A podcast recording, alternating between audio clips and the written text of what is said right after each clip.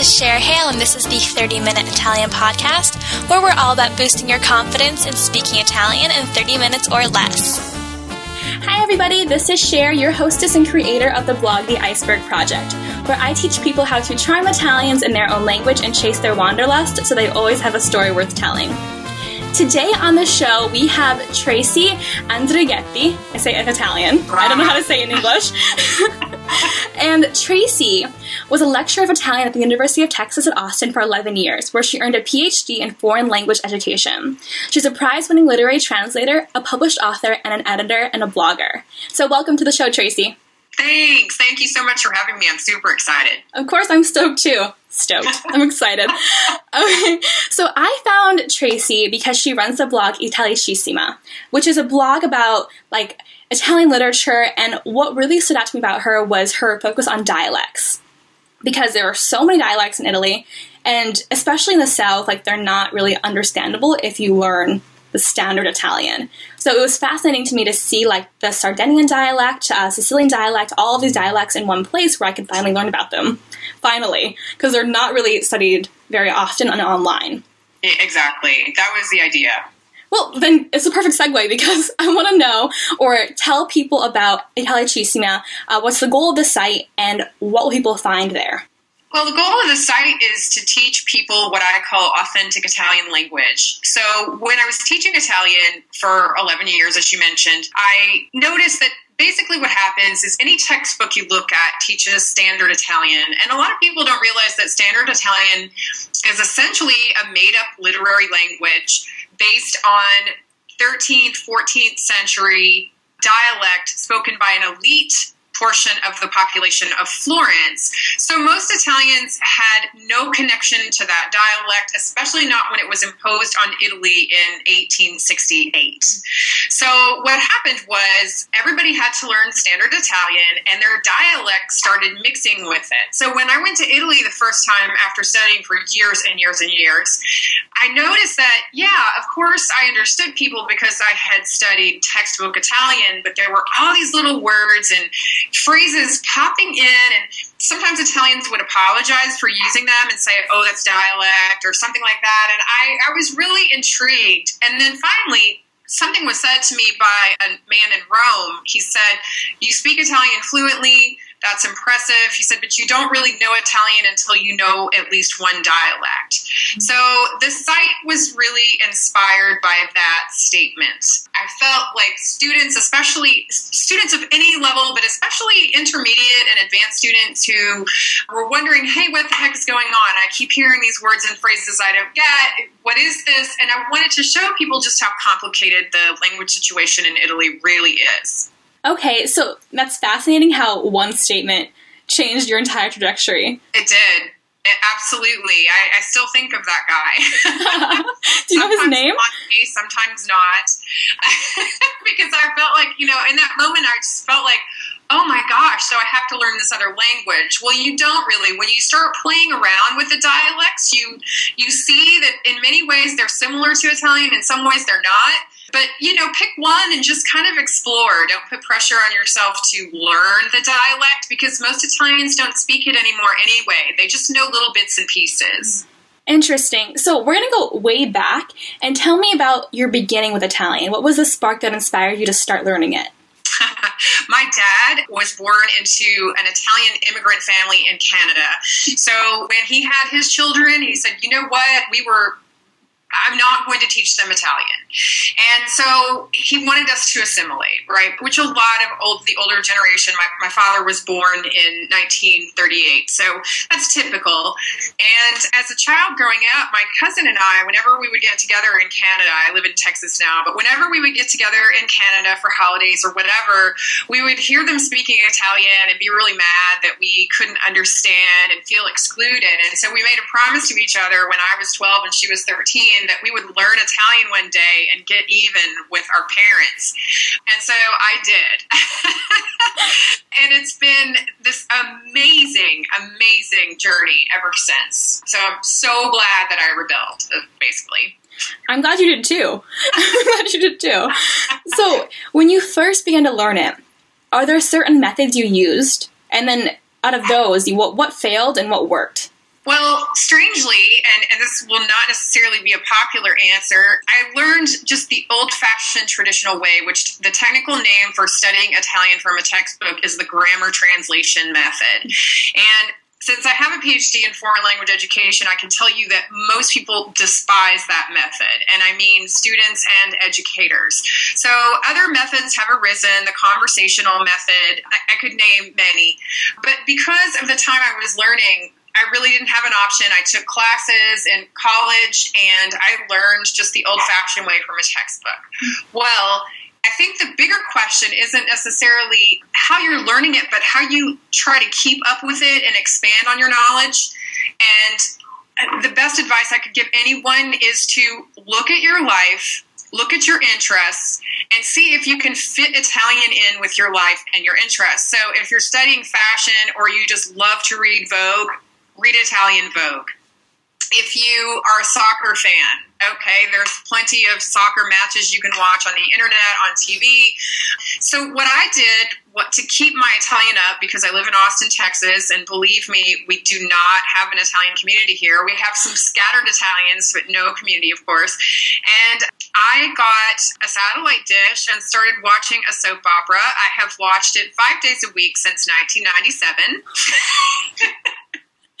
and I, also started reading books, and I it started painfully slowly. I got because I love mystery novels. I got an Agatha Christie collection of short stories. It took me days to read with a dictionary a a little 20 page short story. But over time, and I have no idea how this happened, I got to a point where I could read a novel in five or six hours. And I'm not somebody who just picks up knowledge easily. I have to really work at it. So if I can do that, I really do believe anybody can. The key is you have to make Italian part of your daily life, even if it's for five or 10 minutes. You have to do it, or whatever language you're studying. And can I have the name of that soap opera by chance? Yeah, it's actually filmed in Naples. It's Un Posto al Sole, so a place okay. in the sun. It's on Rai, very easy to find. And the interesting thing I wanted to say about this is that, you know, when you take a foreign language in school, they're always pushing classical literature on you, but studies have shown that soap operas are a fantastic way to learn foreign language, and it's really for a very simple reason when you speak your everyday language, they say that that's based on a vocabulary of, believe it or not, only about 500 words. And soap operas basically mimic that 500 word vocabulary in other languages. So if you want to learn sort of the daily life of, you know, family, dating, relationships, groceries, chores, etc. They say that soap operas are really the best way to do it, and it's super fun too. Because let me tell you, that soap opera is hilarious. It is really funny, and it's filmed in Naples, so it has a lot of the Neapolitan dialect. There are certain characters that will always speak it, and you can compare. And that again is just yet another example of how important it is to know some dialect because it appears everywhere in the culture. You know, and I'm happy to hear that because for the longest time, and I said I do this now too, I'll watch uh, Taiwanese dramas, and I'm always like, I'm learning, guys, I'm learning, like, leave me alone. And like, you're watching a TV show, and I'm like, no, I'm really learning. And this has been my excuse. You're really learning. I know a guy who became fluent in Spanish watching the telenovelas, and, and then married a native Spanish speaking woman. And so, again, the studies really show it. The problem is that we all know this in school, right? They want to teach you culture culture, but they're let's let's admit it kind of snobby about culture. And so they think okay culture comes from classical literature classical film. Well culture is everything. So watching a contemporary soap opera tells you a heck of a lot more about italian life and italians you might meet while say visiting on a trip than would a novel written in 1869 so I think they're extremely valuable sources of not just language, but cultural information, how people think, how people act, behave. It's so important to see that. And so, yeah, don't don't knock the soaps. so going back to the grammar portion though you did a lot of the grammar books the whole textbook method now when you were going through that were there any like really difficult parts for you and how did you overcome those Oh gosh. I would say to this day, and I've been studying Italian for, let me think, 22 years. To this day, I still find instances where the imperfetto they're not using it the way I was either taught or the way that I've heard certain people use it. And I've been told that just like in English speech, there's a proper way to speak right, and then we're sort of lazy about how we speak. Italians do that too, and apparently one of their lazy default verbs is the imperfetto. And so I still struggle with that to this day overcoming it, I basically, you know, I studied everything I could in books and then I started asking Italians how to use it. There's not an easy way to for that particular example that I'm giving, there's not a real easy way to learn it other than to talk to people and ask them specific questions. But that's fascinating because I wouldn't think that they would default to the imperfect of all of them. That's so weird. I, I know, but you know, instead of, I'm trying to think of an English example for example, we don't always say, would you like some cake, which is the conditional tense. We say, you want some cake? Right? It's a lazy thing. And apparently, with the more complicated past tense verbs, a lot of the time they'll just default to the imperfetto because it's faster and easier for them to use. I still say it's hard as heck for, for me and for students of Italian, but they're like, no, no, no. Believe me, it's easier than like the past tense of the subjunctive or something. Right, right. Makes sense. And that's a good example. Thank you for that. Oh, sure. Now, we mentioned dialects a little bit before, but I want to know, especially because you do Sicilian dialect, right? Yes. Can you tell me some examples of words or phrases in Sicilian compared to standard Italian? My favorite example that I would always give to my students so, everybody is familiar with the Italian word bambino.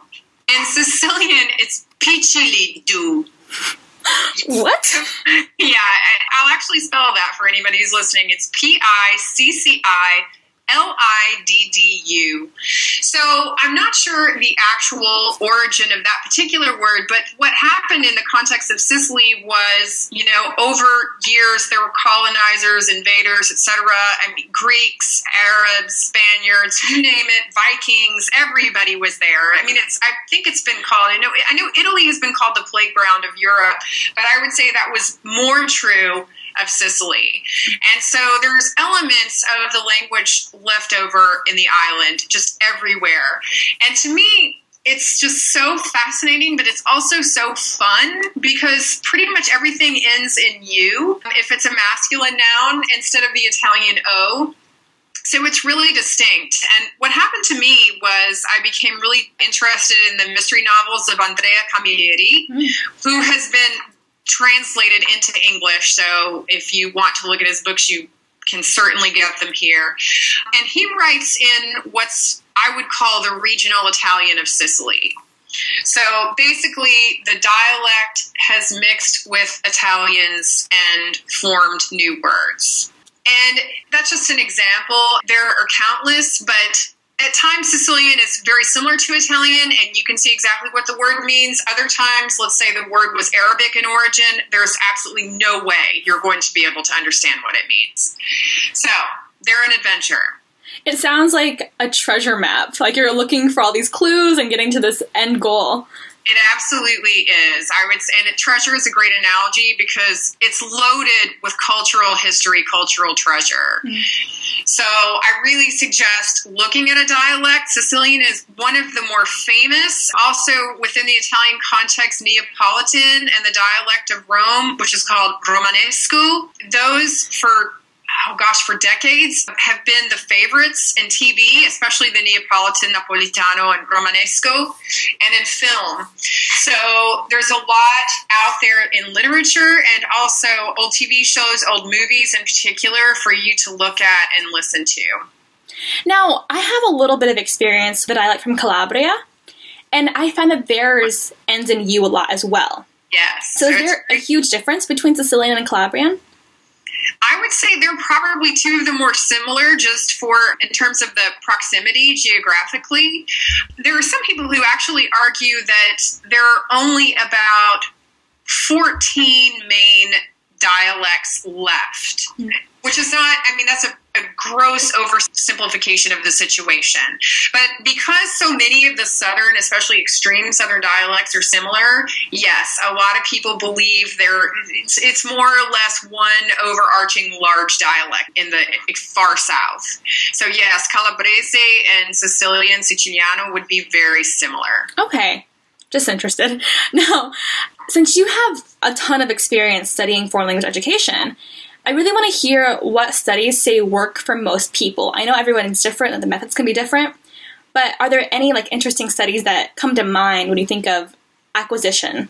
You know, I looked back over some of the studies that I had to read in grad school and that I, were part of my research. And what you typically find with the foreign language studies is that two things happen. Either it's okay, this is the method of the moment, and so everybody's talking about it and writing about it, or, well, to put it simply, they just sort of focus in on one method. There's not one overarching study that says, for Italian in particular, this is what works for most people. But I think what it boils down to, if you look at all of the studies out there, is that at some point you're going to have to sit down and do some memorization, right? But you have to look at yourself and how you learn. Are you visual? Are you auditory? What works best for you? And then try to study, you know, some basic rules of the language, some basic vocabulary, but supplement it what works for you? Do you need to see pictures with words? Do you need to see the word spelled? For example, I really have to see how something is spelled to make sense of it and to memorize it. Other people I've found out, no, it's a picture, which I think that Rosetta Stone, although I'm not necessarily a fan of theirs, I know that a lot of people say, well, what I like about it is it shows me a picture.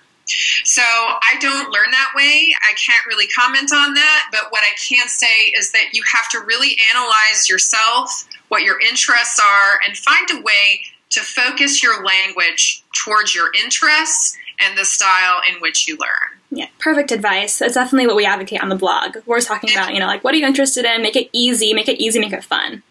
Right. And I really like trashy reality TV. So for a long time, and I wish I could find it, it's not available on the internet. There was on my satellite channel, there was basically, it was almost like MTV's Real World in Italy that had a bunch of young Italians living in a house. So I could not take my eyes off that show.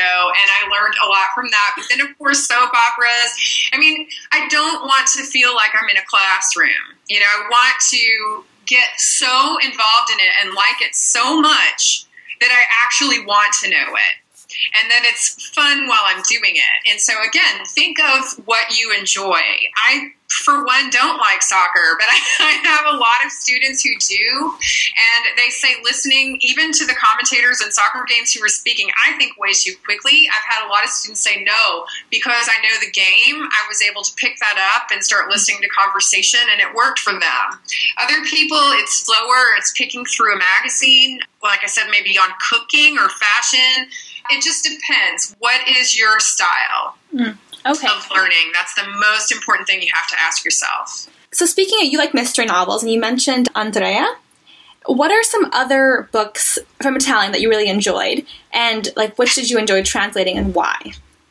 Oh my gosh, I love. There are four novels by Marco Malvaldi, and they are set in Pisa, which is important because Pisa is so close to Florence. So, again, their dialect in Pisa would be similar to standard Italian. Okay, so he writes about a bar owner who was basically getting a PhD in math and decided he didn't like it and he quit. So he bought a bar after he won the lottery, and there's these four his grandfather and his grandfather's friends hang out at his bar and drive him insane. And they the older characters speak dialect, but the barman because he's like I think he's forty something. He doesn't.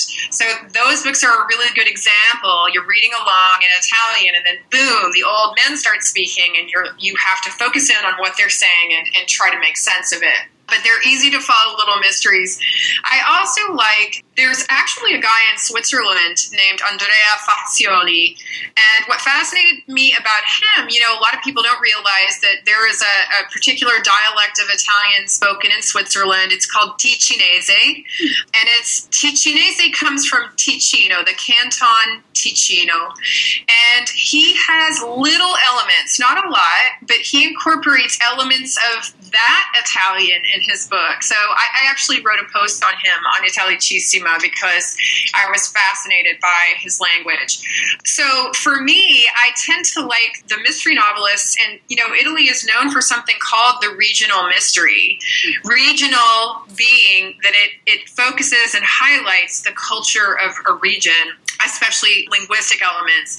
My favorite discovery is a guy, he's writing, well, this is confusing. His character is from Rome. He's transferred to a northern Italian region, and so you see like dialects of both, mm-hmm. right? You see Romanesco, you see the local dialect in the region. There's so many. I, I wouldn't even know where to start. In terms of who I like to translate, the biggest challenge was a writer, she does not write mystery, Rossana Campo. And I picked her because she tends to write about women and contemporary women, and she wrote this novel called Mai Sentita Così Bene, Never Felt So Good, is the translation. And it was a bunch of Italian women women in their 30s living in Paris, and they were sitting around one day at one of their friends' houses talking about men and relationships and life. And it was so full of slang and colloquial language, I was just completely fascinated. That was the hardest thing I've ever translated. I translated it with another professor at the University of Texas, and we're still looking for a publisher for that. Okay, and just so everybody knows, you can find all of the names of these authors and the books and the articles she's mentioning at icebergproject.co forward slash 42 the number, and you can also find all the links to her sites there. But, you know, I want to go ask about movies too, because I know you watch movies and like movies. Um, do you have any movie recommendations, maybe two or three? You know, in movies, I was really trained classically, so I sort of know the classic films. I'm not as fluent, let's say, in terms of contemporary. I think some of the important ones to watch for language are anything with uh, Marcello Mastroianni. So I would say La Dolce Vita is my favorite. It's three hours though. A lot of people can't stand it, but there's periods in that movie where the speech is very slow and the language, uh, there's a lot of silence. So if something is said and then there's a pause or silence. So it's a really good way to take time to look at the subtitles and rewind, listen to what was said, whatever you want to do. Another one that all the Italians are always telling me about, and I'll just say anything with Alberto Sordi, S O R D I. And he was, I think, mainly in the 1950s, but he is a cultural icon, as is Totò. And any of their movies, I would say, are really important from the perspective of learning Romanesco, and so the language in Rome. Perfect, perfect. Now, to start wrapping up, I want to know what's next on the horizon for you. What is happening in your world next? Well, it, I'm kind of taking a detour. So, not from the blog. The blog, I'm very excited to report as of yesterday, was I was invited to collaborate with iitaly.org. And that is, they call it a webzine. It's in English and Italian. And it's a group that describes themselves as academics, journalists, and public intellectuals that are really trying to drive the dialogue on issues in Italy today and issues in the United States involving Italian Americans today.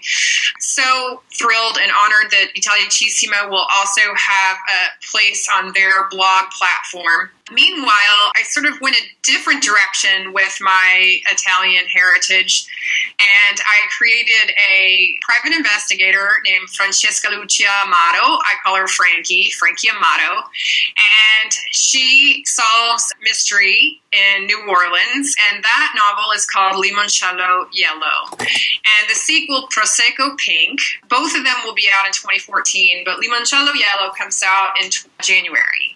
So I don't know. I know that I'll continue doing the blog. I will write the sequel to the Frankie Amato mystery, and then we'll see. I'm really just kind of waiting to see how the books do. Well, compliment complimenti. I'm so happy for you. That's amazing. And I love the names. Is it yeah, Campari Red would be the third. I, oh I my have gosh. A whole, I have a whole series of mysteries I could write. Honestly, though, I thought about after Prosecco Pink, I thought about creating a series about an Italian teacher who stumbles across murders and other intrigue. For example, taking her students on study abroad trips to Pompeii, things like that. Mm. So who knows? Well, that's amazing. I, I want to read them now. I can't wait. and finally, where can people find you online? Well, Italicissima.com is the main site. And then if you go to i-italy.org and click on bloggers, you'll see me on the front page of the bloggers tab. Awesome, Traci. Thank you so much for being on the show. I really appreciate it. Thank you. I had a lot of fun. I appreciate it too. You've been listening to the 30 Minute Italian Podcast with yours truly, Cher Hale. And if you haven't received your free guide yet, 13 hilarious and useful Italian expressions, go to icebergproject.co forward slash free to get yours now. That's I C E B E R G P R O J E C T dot C O forward slash F R E E.